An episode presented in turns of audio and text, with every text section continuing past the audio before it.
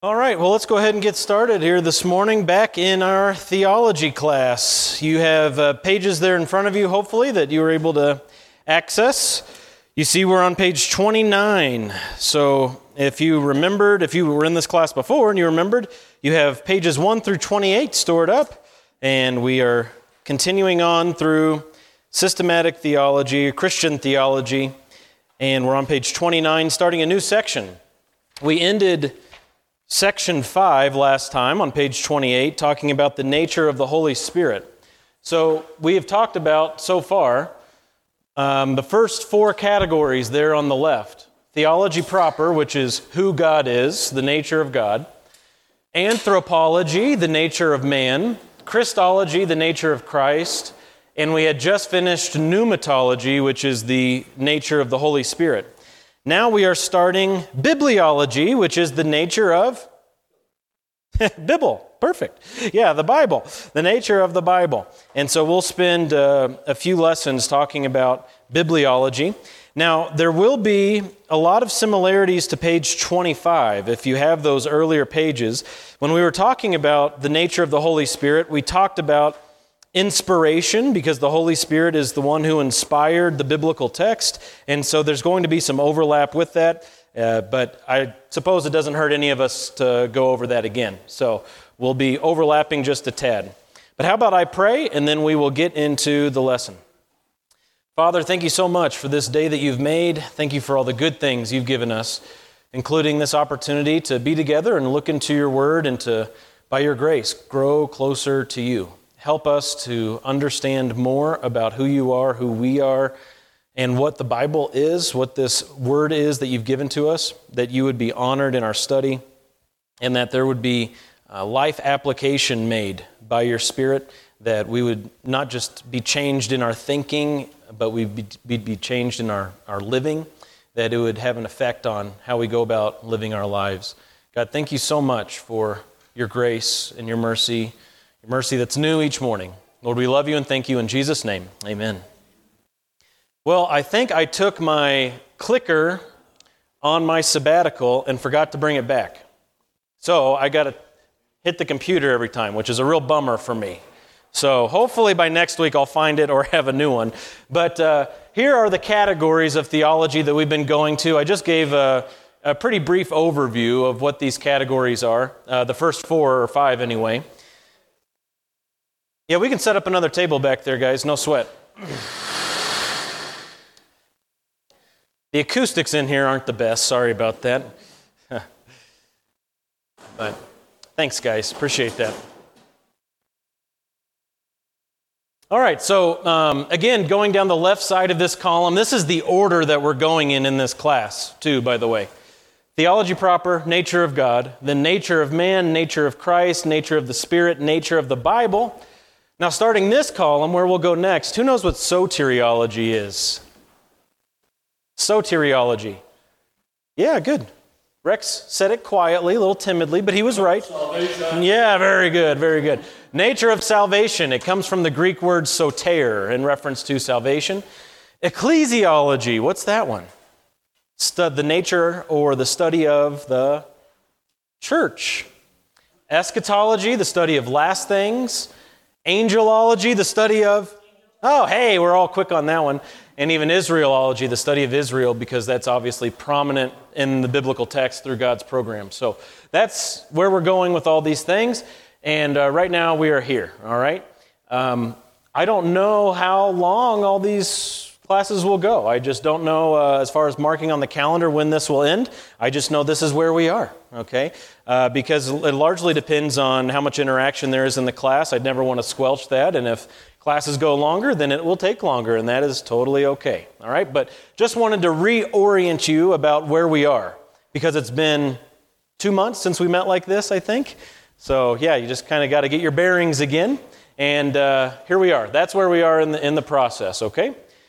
So, the lesson, again on page 29, the lesson that we are starting today is the first lesson in the section about bibliology, one inspired book. There are these basic five words that you need to know we're going to cover over the next two lessons inspiration, inerrancy, sufficiency, hermeneutics, exegesis. So some of those words look familiar, some of those words maybe don't look familiar, and that's okay. But we're, we're just going to go through them one by one as we consider the nature of the Bible and how we are to approach the Bible, how we are to interact with the Bible. Uh, these are the words that we're going to be covering. And you see on your sheet today, we're going to be starting just right at the beginning with that word inspiration. Very important. So, again, some overlap with the previous lesson. I'm going to share with you some quotes on the inspiration of the Bible that I've already shared with you, but uh, again, it doesn't hurt us to look at these again. Charles Ryrie, in his book Basic Theology, says this is what inspiration is when we think about the inspiration of the Bible.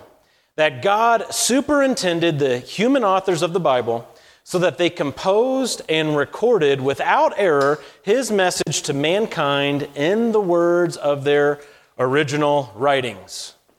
That's a sentence, but it takes up five lines, right? It's one sentence, and there's a lot in there. The inspiration of the Bible is God superintending the human authors of the Bible so that they composed and recorded without error. That's actually inerrancy that we'll talk about next. His message to mankind in the words of their original writings. This is MacArthur and Mayhew, their book Biblical Doctrine. God produced the scriptures by influencing the human author's own thoughts. Okay, a more succinct, it's not really a definition, but a succinct commentary on what inspiration is.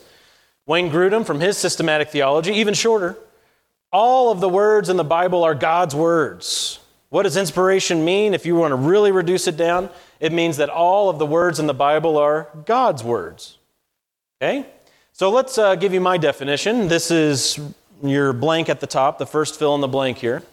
Inspiration of Scripture is the doctrine of God's intervention into history through the written word with the view of offering mankind truth by way of human authors. Okay? So the first blank there is intervention. Inspiration is the doctrine of God's intervention into history through the written word with the view of offering mankind truth by way of human authors. So the Bible wasn't just a book that was put together by a bunch of random dudes and then all of a sudden a bunch of people come to revere it and say, wow, that's a really good book. Okay, that would be something else. That would be like an encyclopedia. The Bible is not an encyclopedia, the, the Bible is not uh, merely a product of creatures. The Bible is a divine book. The Bible was inspired by God. God was involved in the production of the Bible.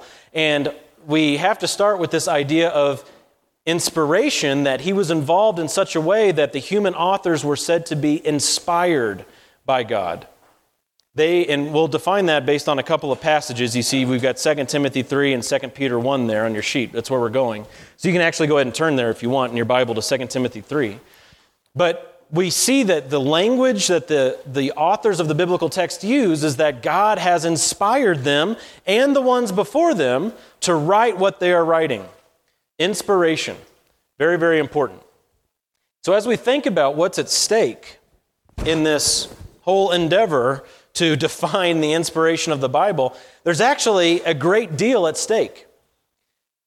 If you go one direction here with one of the many directions you could go, if you choose one of the paths of how you're going to define inspiration, define how the Bible came about, you could end up with essentially saying the Bible is basically a man made book.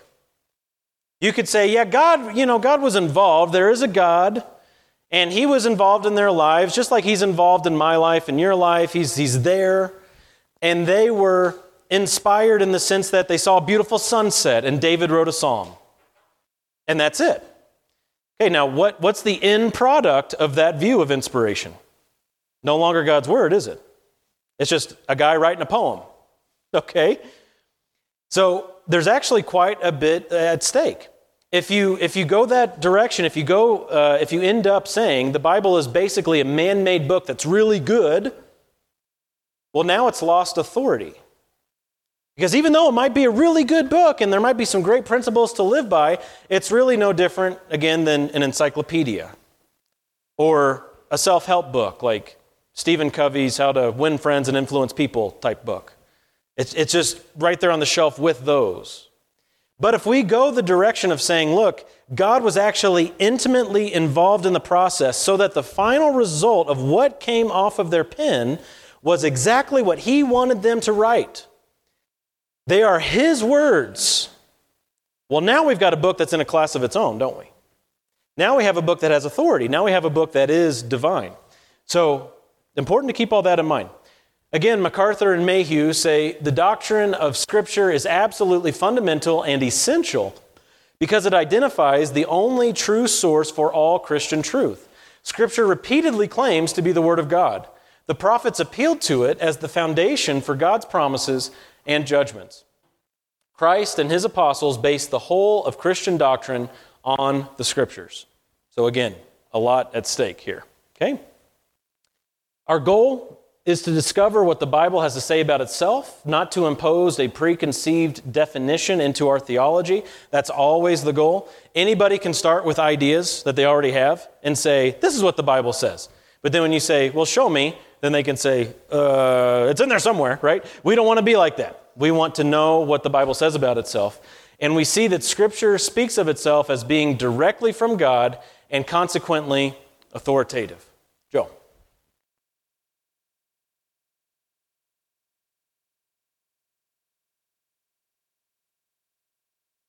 We will get to that. Okay, yeah. Yep, that's a great question. Yeah, how did how did they know what to write essentially?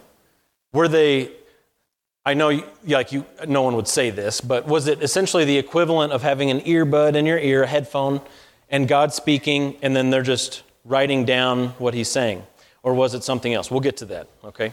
And that's a that's really like kind of the heart of that question of defining inspiration, okay? We'll we'll come back around to that. But let's look at uh, 2 Timothy 3, and then we'll also look at 2 Peter chapter 1. So, who can read 2 Timothy 3, 16 and 17 for us? Rex, go ahead.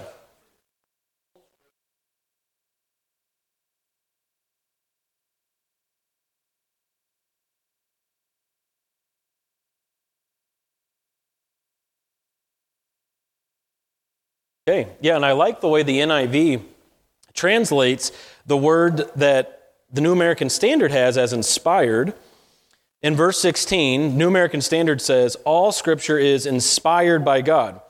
Uh, the NIV says God breathed, which is actually a more literal translation.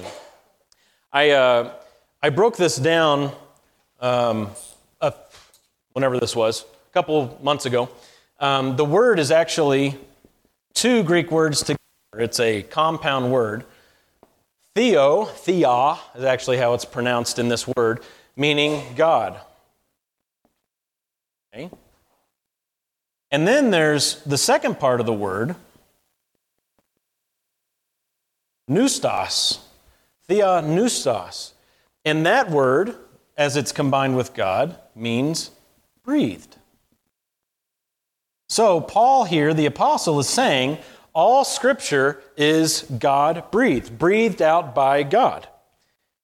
Now, that's quite a startling claim. What was in Paul's mind, do you think, when he says scripture? Verse 16, he says, All scripture is inspired by God. What did he mean? What do you think?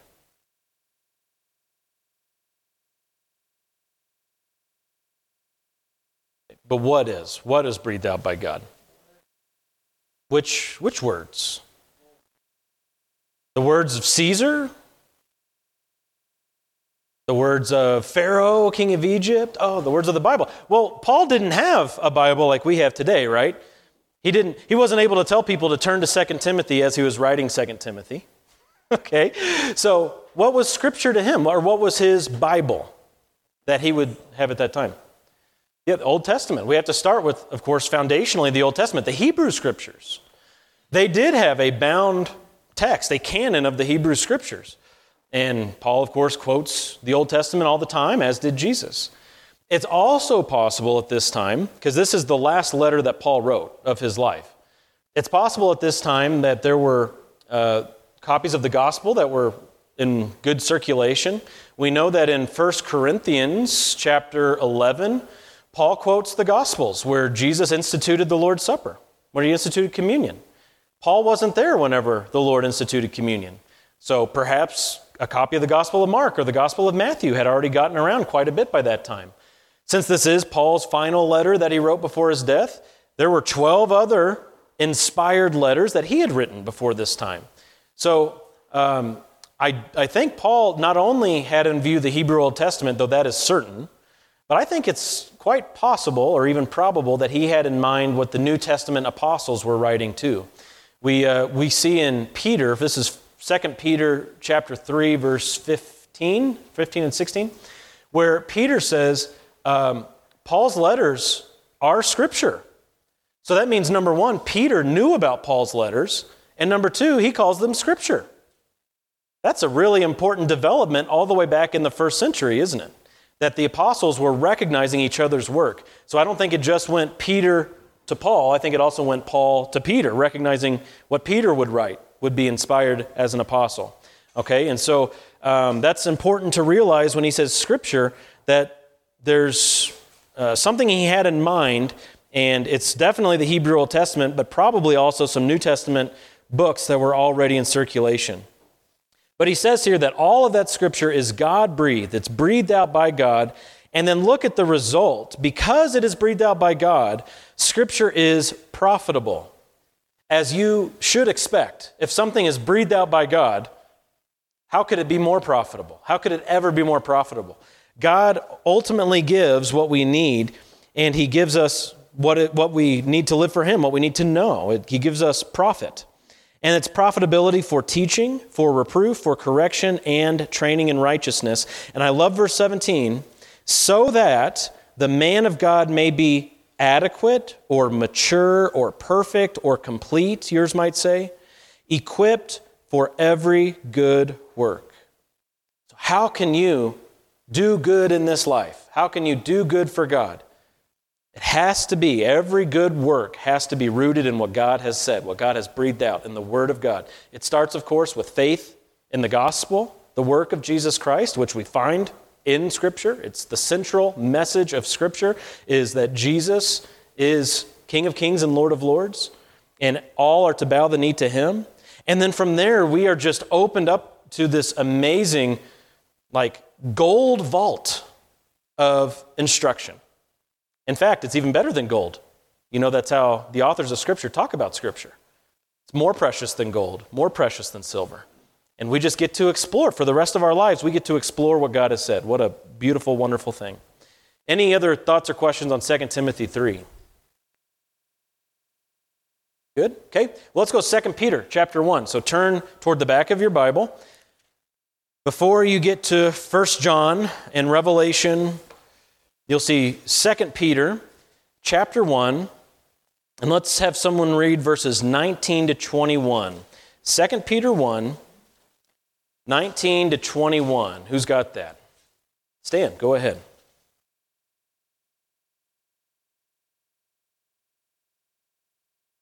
Prophetic.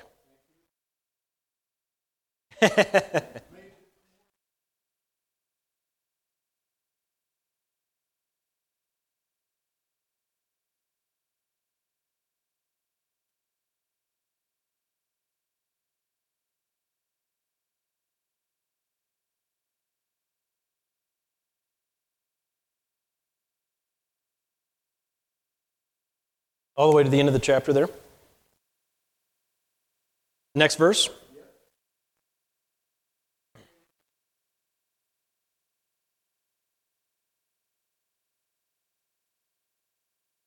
Very good. All right. So we have here again the word scripture being used. I, I think whatever definition you're using in 2 Timothy 3 that we just looked at for scripture, it's the same definition here. And Peter basically says Here's something that Scripture is not. Here's something that Scripture is. So, someone tell me, based on this passage, what does he say Scripture is not? All right. Man's interpretation. Or you could, you know, essentially see that as man's effort. Okay, that's the that's the theme there. Scripture is not what man's putting into it. That's what he's saying. But instead, Scripture is what? Hey, it's prophetic, And which person of the triune Godhead is invoked here? Yes, prophetic and Holy Spirit. He's not using the word inspired. Okay, this is my word I'm putting here. But you see the same kind of idea as inspired, I, I trust, where we don't see the word theopneustos as we just did in 2 Timothy 3. We don't see the word God breathed. But we see carried along that men were carried along by the Holy Spirit. God Himself, the Holy Spirit is God, He carried these human authors along so that the word is, at the end of the day, not their own, though that's a factor. We'll come back to that. The word ultimately is not their own, but the word is God's. Because men, look at the very last phrase of verse 21 men who were carried along or moved by the Holy Spirit spoke from God. So the conclusion for Peter here is the scripture is the word of God. You read the scripture and you're hearing God speaking. These men spoke from God. Okay? Yes, sir.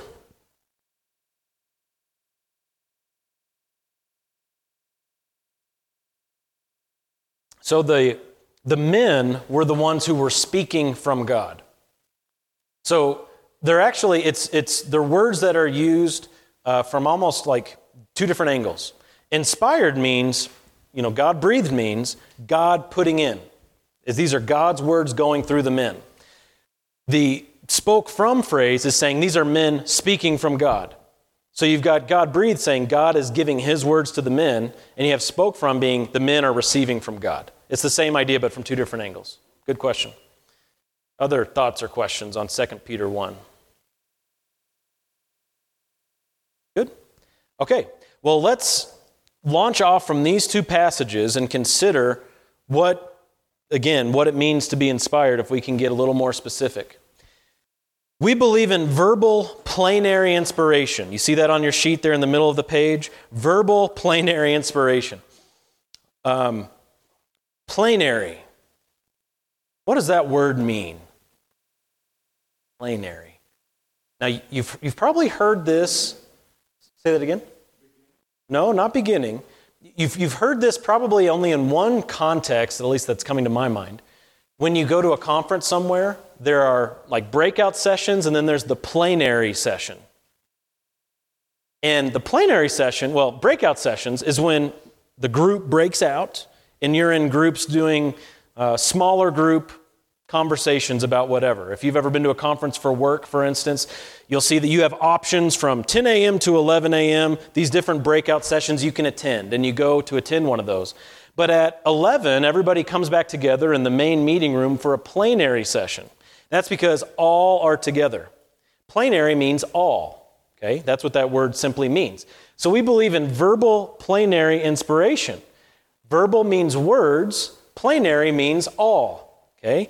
Verbal plenary inspiration means that all words of the Bible were inspired by God. That's essentially what that means. All words of the Bible were inspired by God. Now we just got a definition of inspired from 2 Timothy 3:16. God breathed. So you can say all words of the Bible were breathed out by God. All words of the Bible, they're not man's interpretation or man's effort, man's input ultimately, but ultimately all words of the Bible are prophetic, meaning they are from God. The Holy Spirit moved men along. The result of God's input, breathing out, is that all of the words are inspired by God. And here's kind of gets back to Joe's question from earlier. This is so interesting. God maintained holy control over the words in accordance with the writer's individual personalities. So Joe was asking a very good question. Did God like just speak to them and they just heard what God was saying and they wrote down every word? And the answer is no. Answer is no. Okay, so let's dive into that a little bit. There are incorrect views of inspiration that carry huge ramifications for how we understand the authority of the Bible. There's the dictation theory, the conceptual theory, and the natural theory of Scripture, and we're about to define those uh, as you see on your sheet. And they're all false views of understanding how uh, or what the nature of Scripture is. Okay? But they all affect the authority of the Bible dictation, conceptual or dynamic, and natural theories. So let me define these for us, and then I'll pause again for some questions. The dictation theory of inspiration is essentially that earbud that you have, and God is speaking, and the person's writing all the words. The human authors did not choose their own words. That's, at the end of the day, what that, what that is. God Himself is choosing words. They are not choosing words. They are receiving specific words from God, and they're just writing down what they've been given by God. They are dictating what God has said. They're stenographers, essentially. That, that's what this would be, or, or transcribers of what God is speaking into their ear. Okay? That's the dictation theory, and I'm saying that view is false. And I think you'll understand why. Because at first it's like, oh, that sounds really good, right? That kind of takes the human element out of it totally. But the human element isn't out of it totally, okay? So that's the dictation theory. The conceptual theory is that God gave the writers thoughts, but not words, also known as the dynamic theory. He gave them thoughts, but not words. So this, you know, for example, would be um, Paul dealing with uh, the Corinthians, and uh, they had many issues. When you read through 1 Corinthians, you can see Paul addressing sin after sin after sin.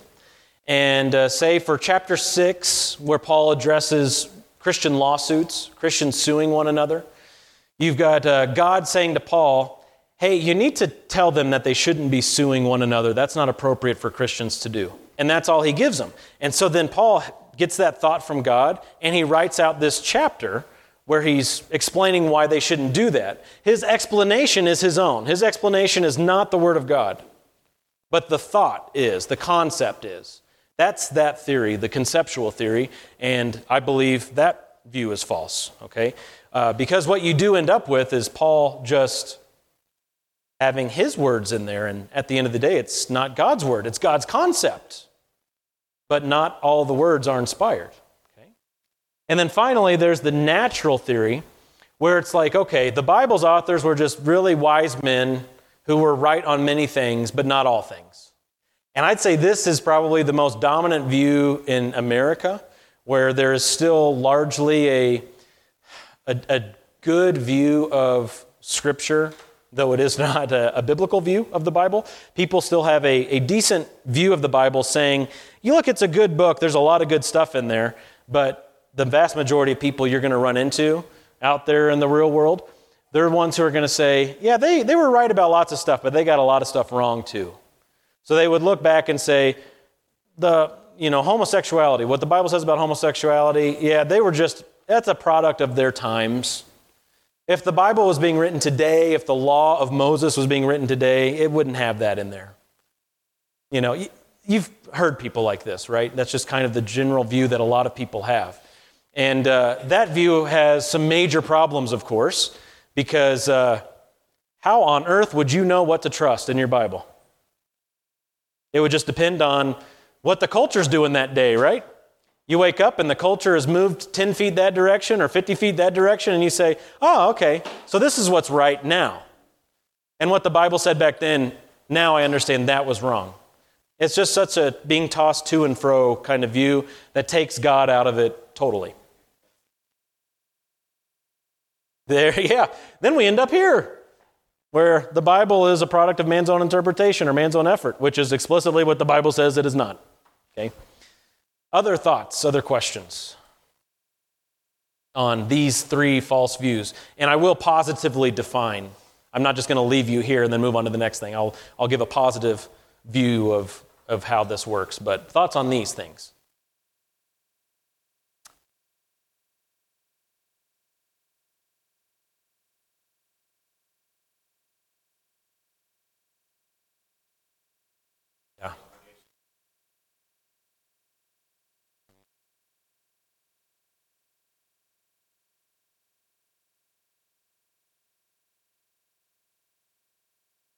Yes.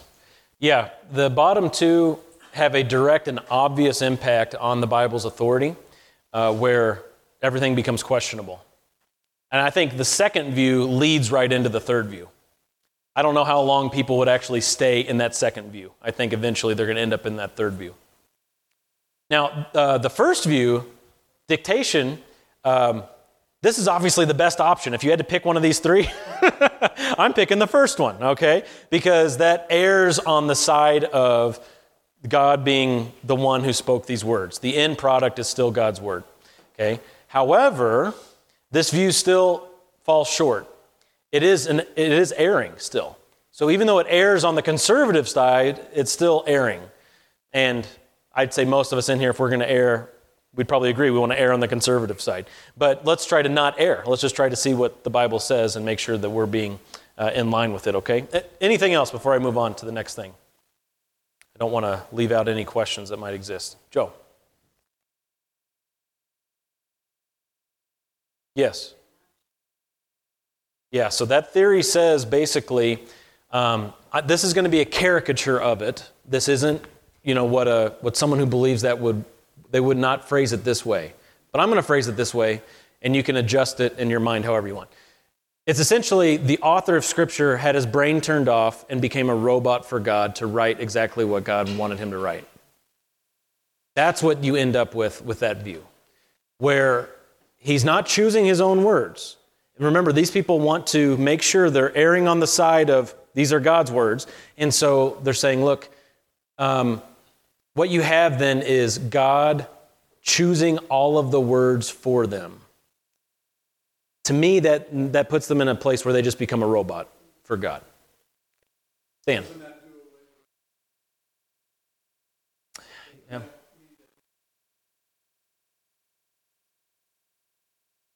Yeah, yeah, I see what you're saying there. Yeah, it, it basically cuts out it, it kind of jumps over what inspiration actually is. Inspiration is men being carried by God, and it just it basically cuts out the middleman, which which you can see the uh, the safety in that, right? It feels safe because you get a middleman in there, and we're going to come around to this. Um, it'll be next week. But if you've ever heard somebody say, um, "How could fallen men produce a holy book?" Paul was the chief of sinners, he said. How could he produce a holy book? That's a question people ask. And so, a way to answer that is saying, well, God shut him down and gave him all the words. He didn't, he didn't actually choose words, it was all God choosing for him. Okay, well, now you've solved that issue, but is that actually what happened? I think that's why people go there.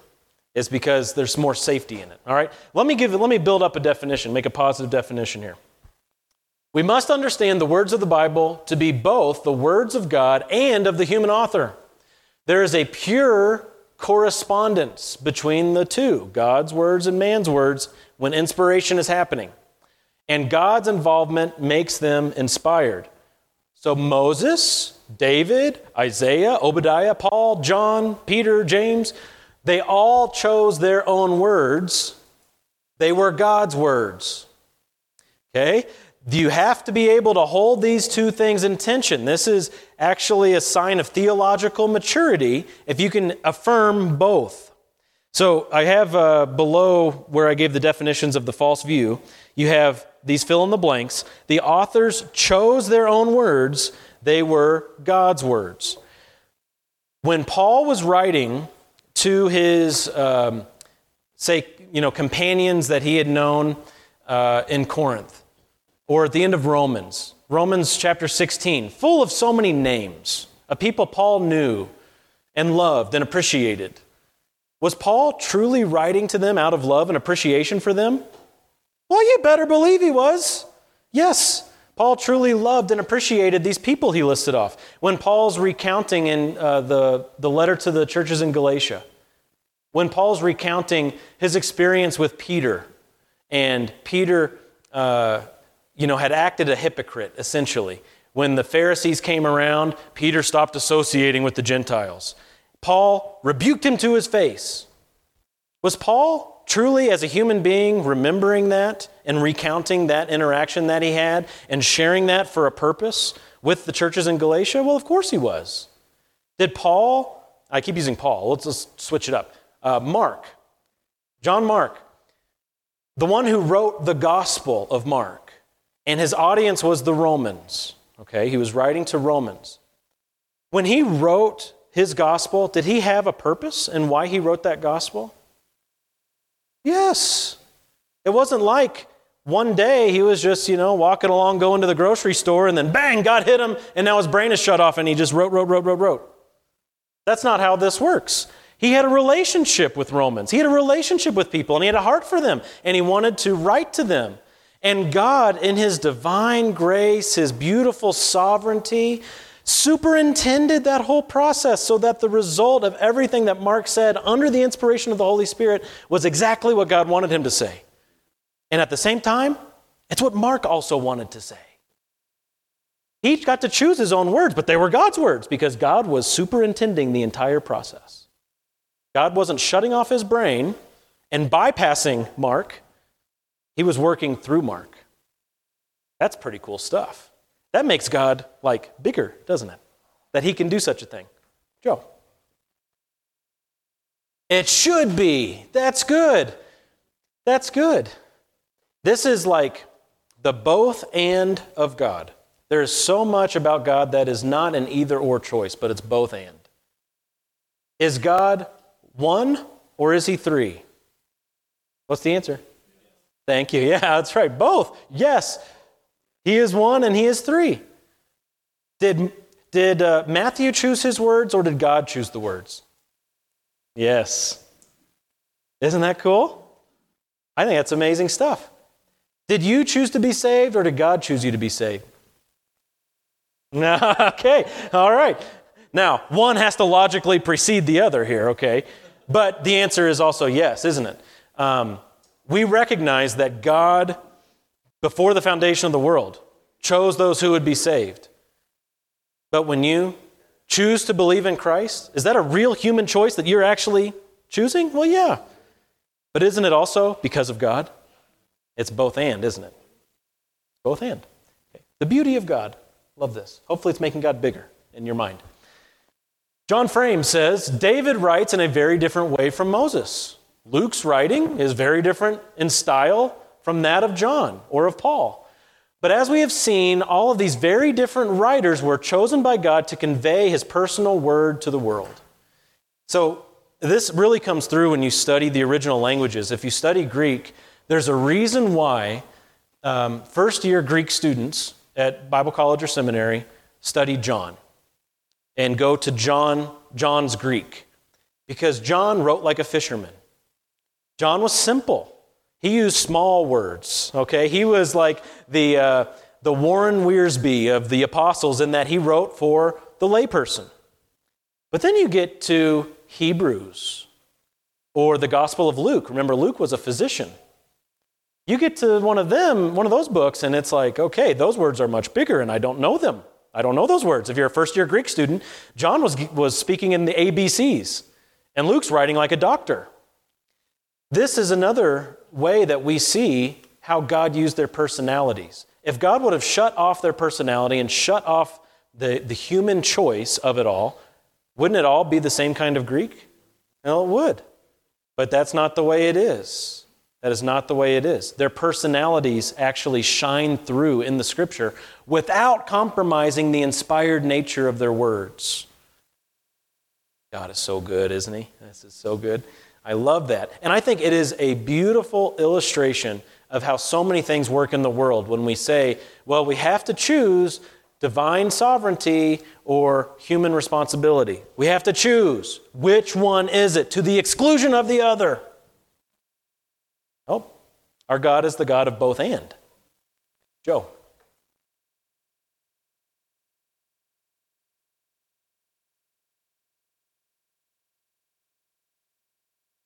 No.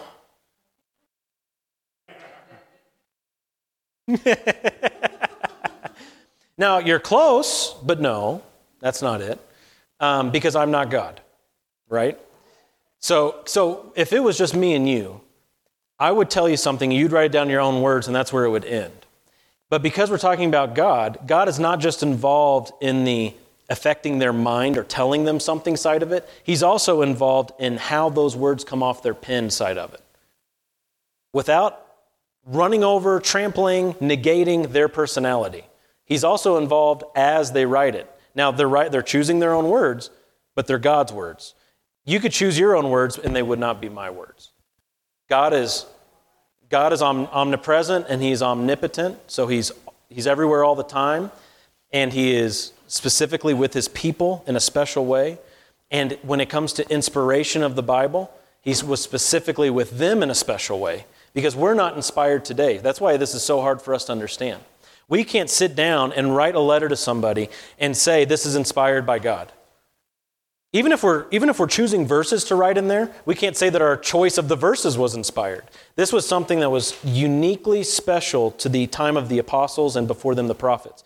And so this is a, a unique process where God was not only involved in communicating to them, but the product that came off their pen.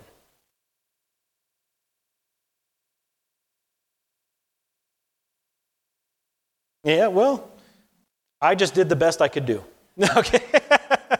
that's, that's the best that I can do. All right? So, what you have to maintain is that they chose their own words with their own personality. They were all God's words. And however you get to that, just maintain that. Okay? Good. Dean.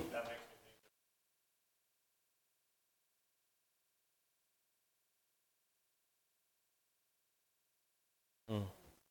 Yeah.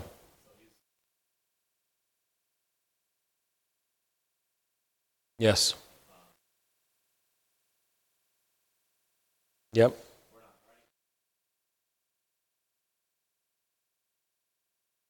Yes. Also, uh, so many of these passages are going to be in the sermon too today. Um, Colossians 2 12 and 13. Some people will, ask, okay, when you're being sanctified, when you're growing in holiness as a Christian, is it your work or God's work? Colossians 2 12 and 13, it says, Work out your own salvation with fear and trembling. For it is God who is in you, both to will and to work for his good pleasure. He's the God of the both and, isn't he? He is obviously the one who gets all the credit for your growth. But is that apart from your effort? No, it's not, because you're told, work out your own salvation. That's, a, that's an imperative for you. But who gets the credit? Because who's in you working and willing? Yeah, that's right, God does. We got to maintain the both and.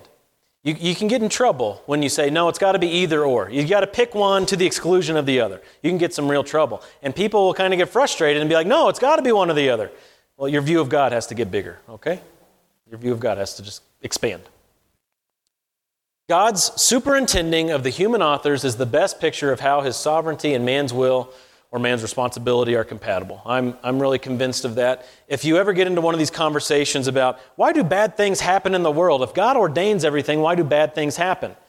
Think back to the illustration, or use as an illustration, how Scripture came to be. Someone asks, why are just some people saved? Why, aren't, why isn't everybody saved? Why do some choose to believe and others don't? Use this as an illustration. Go back to how Scripture came to be. Um, there are all kinds of ways you can use this idea of the inspiration of Scripture, this doctrine, as an illustration for other things. When, when we press into this and we see they chose their own words, they were God's words, there's a compatibility that exists between, between man's will and God's sovereignty. And I think it's a great illustration for other areas of life. Okay? Thoughts, questions at this juncture? Connie.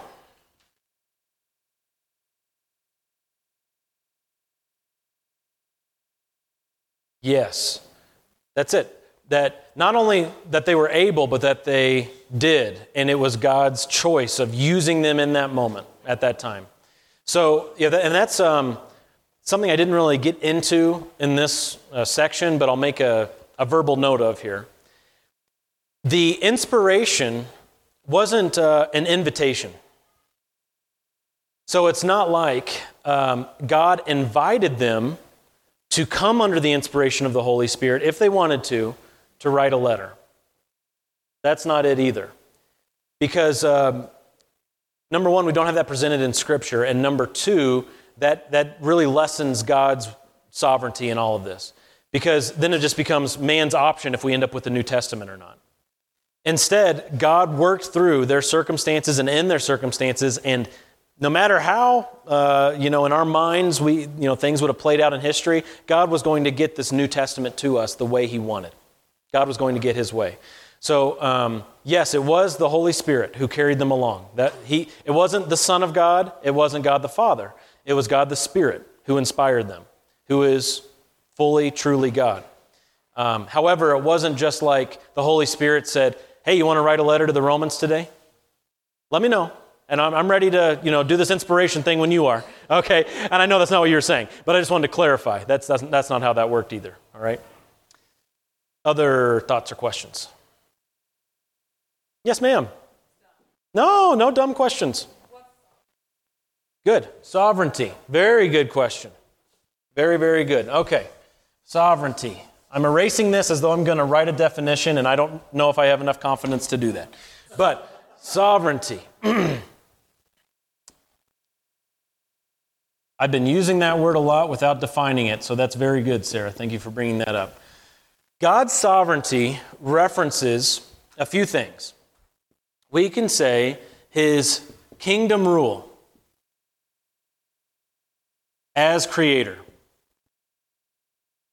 All things that exist exist by the will of God. Revelation 4:11 by your will all things exist and were created. So God is utterly separate from all of creation as the creator, and he has all rule over everything. It's uh, Psalm 24, also found in 1 Corinthians, I believe, chapter 8, where the psalmist declares, and then Paul repeats, the earth is the Lord's and the fullness thereof. So we see here um, also possession of all things. God not only presides as ruler and as king over all things, he possesses all things. Can you name one thing in the universe that is not owned by God? Psalm 100 says, we, uh, He is the shepherd, we are the sheep of His pasture. Okay? All things belong to God. Okay? So we have this idea of rule along with this idea of possession of all things. And now we also have this God has holy control over all things. God has holy control. So um, we can see this in a variety of places in Scripture where, uh, for instance, here's a, here's a fun one. Let's, let's, let's do this. Uh, Proverbs 16. Proverbs chapter 16, verse 4. Here's a verse that you may not have known exists in the Bible.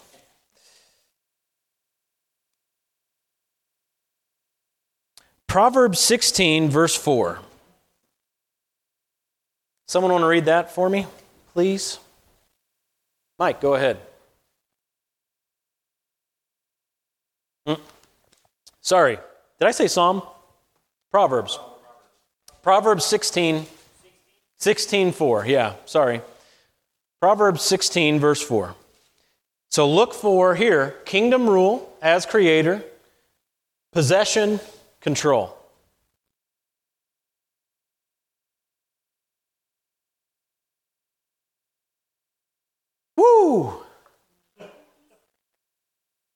The Lord has made everything for its own purpose, even the wicked for the day of evil. Woo wee! Now we've just bumped into some real sovereignty, haven't we? Hey, how sovereign is God? He's in holy control over all things. Now, again, thinking back to um, compatibility between man's responsibility and God's sovereignty, Thinking back to this, is the evil man still responsible for his actions? Is he held accountable for his actions? Is he going to be judged for his actions? You better believe it. But does he fall outside of God's holy control? No, he does not. Fun. Now, when we get to soteriology, which is the next section in a few weeks, and we start talking about salvation, that's where we're really going to press into this. Okay, so if God is fully in control, then how was I saved? Who gets credit? Hmm, what's, what's the role of faith? How does that work? Well, we'll talk about all that. Okay? Basic definition, though, there you go. But I'm open any, because this was on the fly. Anything anybody want to add to this?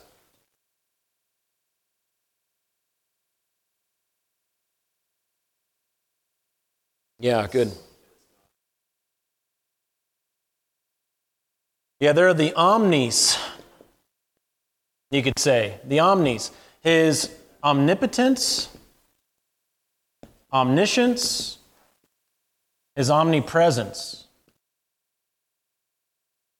Okay? Um, omnipotence, he's all powerful. He's all powerful. Can God make a, a boulder so, so big and heavy he can't lift it?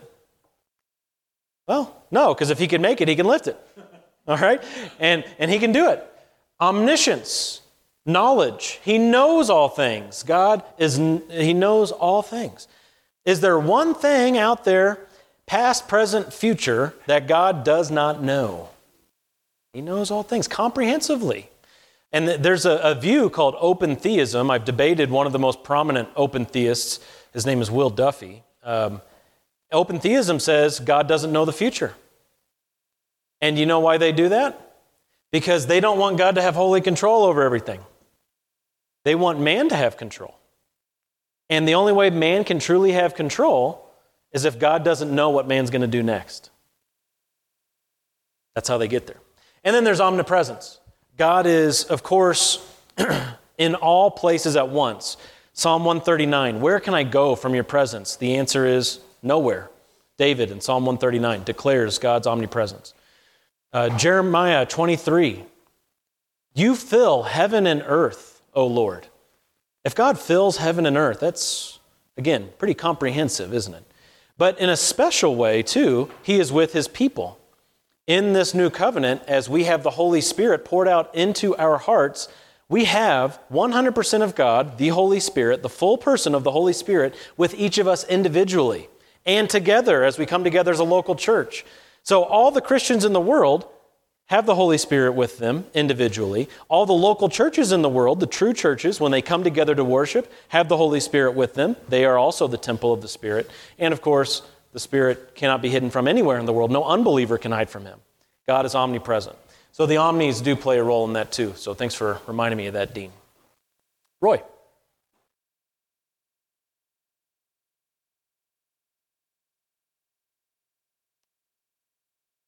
Mm.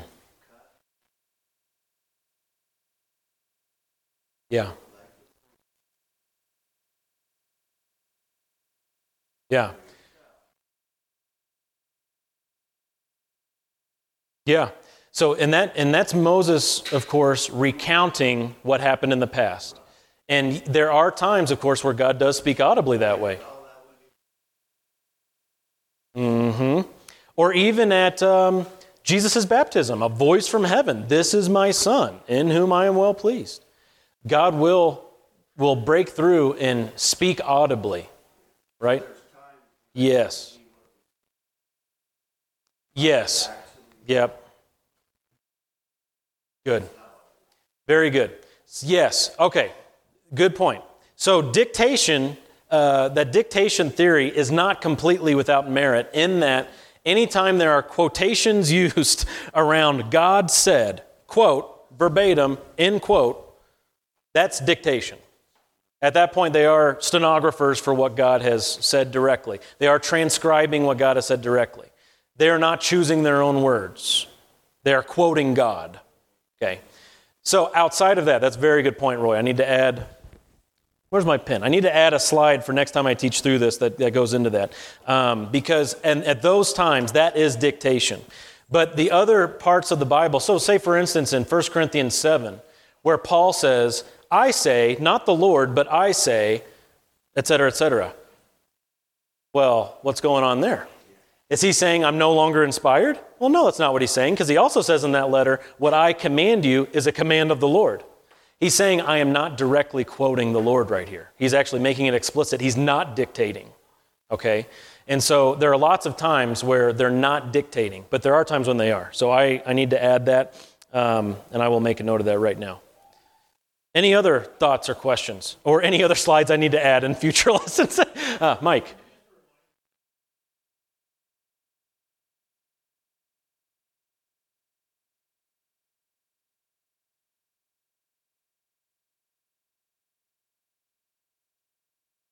Yes. Yes. Yep. Very good. Yep. Good stuff. We got five minutes left. Here's your challenge. See who's brave enough. I'm your neighbor all of a sudden.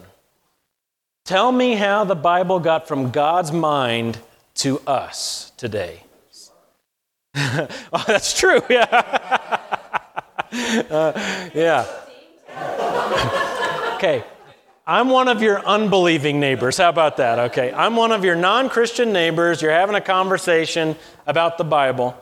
Who wants to take a stab at how the Bible got from God's mind to us today? Who's brave out there? Hey, we'll, we'll miss the main service. I'll just stand here until someone does it.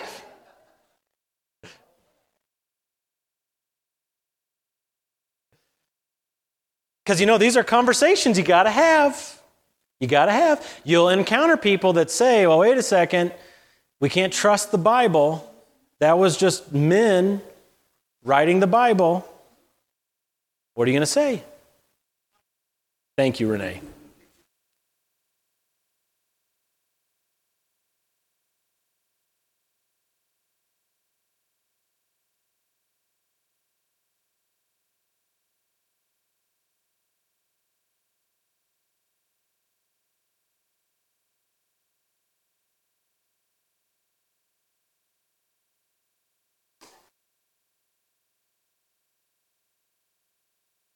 I think that's pretty good. okay, good job, Renee. Rex says he's got nothing to add to that. Yeah, that's good. Good job. Okay, so think about this because, again, I don't want this ever to be. I know we're doing theology classes here and we're doing, you know, some, a little bit of college level stuff here as we're talking about this. You're not writing papers or taking tests, but this is college level content, Bible college level. I don't want this ever just to be, okay, we learned something today, we'll go home and watch TV and forget it over the course of the next three days. You're going to forget a lot of this. That's how human brains work, especially mature human brains. um, however, the 10% or 5% that you can hang on to from this, I want you to be able to apply to your life. I want you to be able to use in your life. Not just be able to have a fun fact or be able to answer a question on a quiz or something like that, but we're, we're dealing with real, we are real people who are dealing with real people in the real world. So this needs to impact that, all right? Very good. Well, how about I pray and then we'll be dismissed. Father, again, we thank you so much for today and for your inspired word. We thank you for the opportunity we've had to look into it and study and how much more of that we get to do today and for the rest of our lives, that we can explore the amazing, vast expanse of the depths of your knowledge that you've given to us in Scripture. God, help us to not only uh, understand these things cognitively, but that we would understand these things with a heart application for ourselves and for those that we come into contact with, that we would be able to honor you in the way that we speak of you and think about you uh, in the days ahead. God, we love you so much, and we ask your blessing on the rest of this day. In Jesus' name, amen.